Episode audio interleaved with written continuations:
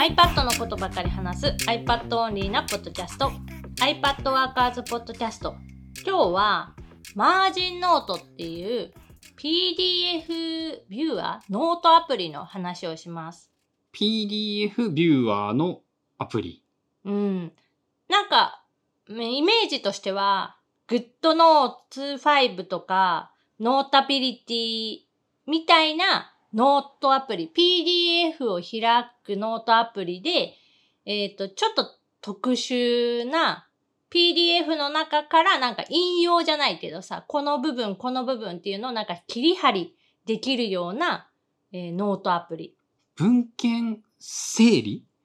管理？とかの要素が強いってこと？使い方としては、多分その論文を読むときに使うとか、テスト勉強とか学習系にすごく向いているノートアプリ。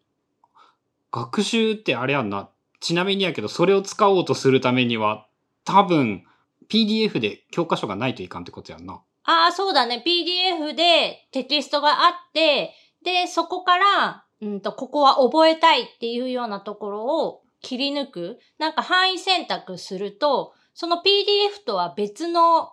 ノートにスクラップノートっていうのかな？あー、あのね、昔ね、 Skitch が Evernote に取り込まれた時に、そういう機能があって、 Evernote の中で PDF を開いて、 Skitch で編集するんだよね。その四角で囲ったり、文字を入れたりすると、そうするとね、PDF の先頭に、その部分だけ、なんか新しくページっていうか部分みたいなのが作られたりしたんだけど、多分それと同じって感じなんかな。なんか多分イメージはそういう感じ。で、まあ今日なぜそれの話をするかというと、まあマージンノート1、2、3って多分バージョンがあって、まあ3が一番新しい、まあ、モデルなんだけど、マージンノート3が出た時ぐらいにアプリの存在自体は知ってたんだけど、特に自分の使い方とマッチしないから、まあ放置じゃないけど、ずっとほったらかしにしていた。で、ふと、まあ思いついて、また触ってみたら、そのマージンノートの手書きエリアっていうの、スケッチの部分が、ペンシルキットに切り替えることができることを発見した。あの、メモ帳アプリの手書きツールが使えるようになって、それを使って手書きができる。そう。デフォルトっていうのを、その初期の設定だと、マージンノートの独自のなんか UI のペンツールとかが、まあ、使って手書きでこうメモが取れるっていう感じだったんだけど、そこになんかペンシルキットみたいななんかメニューボタンがついてて、なんだろうと思ってオンにしてみたら、急に Apple のあのペンシルキットのツールバーが出てきて、それで書けるようになった。やっぱそっちの方がわかりやすい。いや、自分の好みがそうだから、うん、ペンシルキットの鉛筆ツールが好きすぎるから、それが使えるだけでめっちゃポイントが上がるっていう。簡単。で、えっ、と、あと、そのマージンノートがすごい面白いところっていうのが、まあ、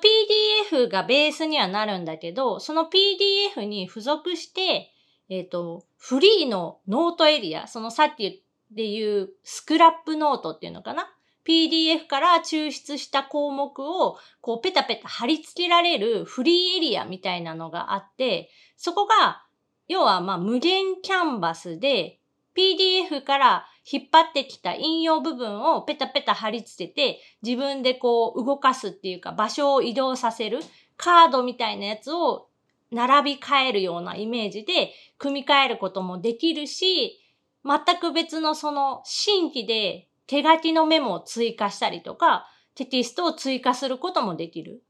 まさに、例えばで言うと算数の教科書から問題だけコピーしてきて、この問題解こうって思って、問題だけ切り抜いてきて、もう一枚の紙に問題を解くことをやってみるみたいなことが、そのアプリワンセットで成立する。で例えば何か、まあ、元の PDF が1個いるんだけど、そこからアイディアを引っ張ってきて、そのアイディアを組み合わせて、オリジナルのアイディアをなんか考えるとか、形にしていくみたいなことがすごくできる。まあ、PDF1 個からのアイディアでそんなうまく発展するもんなんかな。だから、えっ、と、どっちかっていうと、そのフリーエリアがすごい便利な気がしていて、PDF ビューはいらん？そう、PDF ビューアーのところは別にいらんかなっていうので、えっと、一応表示、非表示自体は、その、PD、元の PDF は消しちゃうこととかも、消すっていうか見えなくして、フリーエリアだけでなんか操作することができるから、真の、その、ただのノートアプリとして、アイデア発展ツールノートアプリとしても、その、結構いいんじゃないかってことなのかな？そう。で、手書きで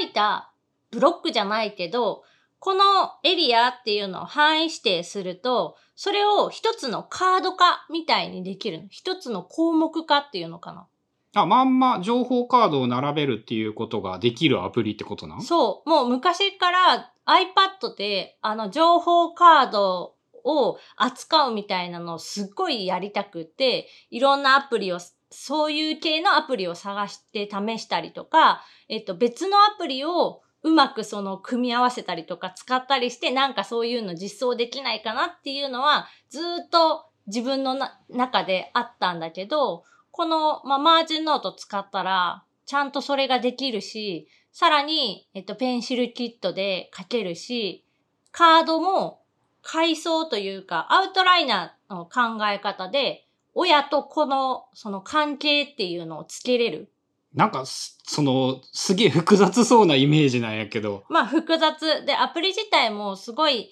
UI っていうの？あの、ボタンだったり、メニューの出方、ウィンドウの出方っていうのが、割と今風ではない。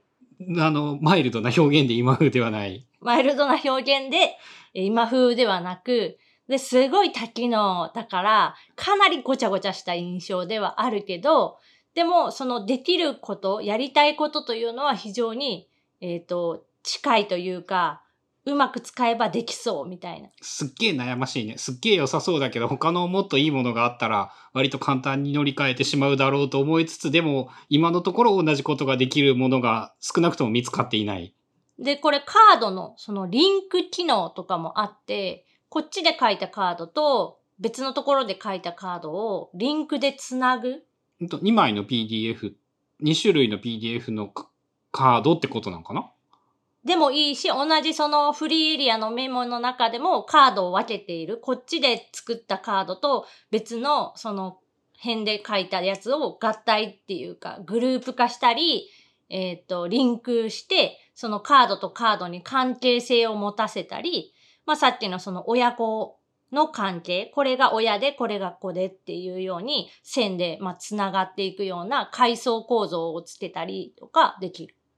そのカードは全部のノートの全部のカード一覧みたいなのを表示させる方法とかもあるってことなのそれはない。それぞれのその基本はもう PDF に紐づいている。なんだけど別の PDF に紐づいたカードにリンクすることならできるってことなんかな？多分、その、まあ、リンリンク自体は、えっ、と、このやつとリンクさせるみたいにして選ぶ？なんかあれやね、やっぱその、できることはすごそうやけど、すごい難しそうやね。ただ、やっぱ自分でやりたかったことっていうのが、その手書きのメモをたくさん作って、それを並べ替えたりとか、構造化するっていうことをやりたくって、で、最近だとそれにやっぱりリンクっていうのが、その必要になってきてて、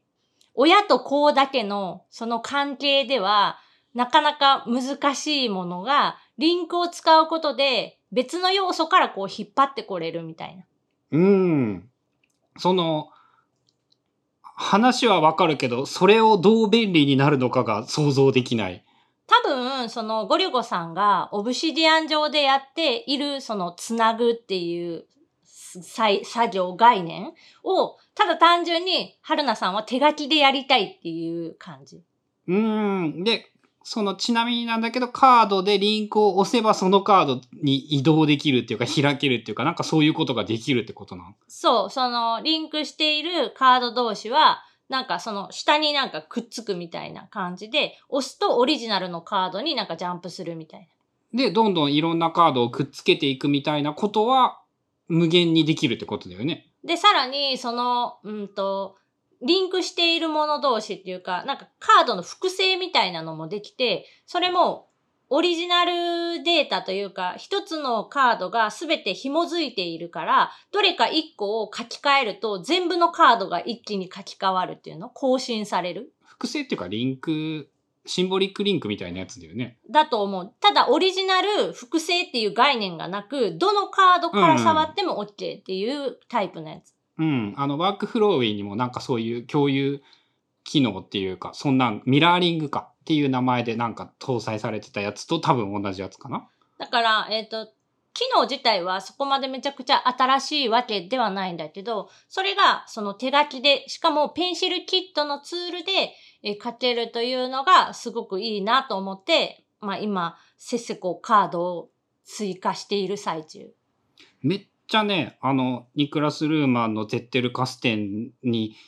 が、ほぼほぼそのまんまやんっていう話を聞く限りだと、なんか限りなく同じことができるんではないかという印象を受けた。だそれをずっと iPad で、そのデジタルでやりたくって。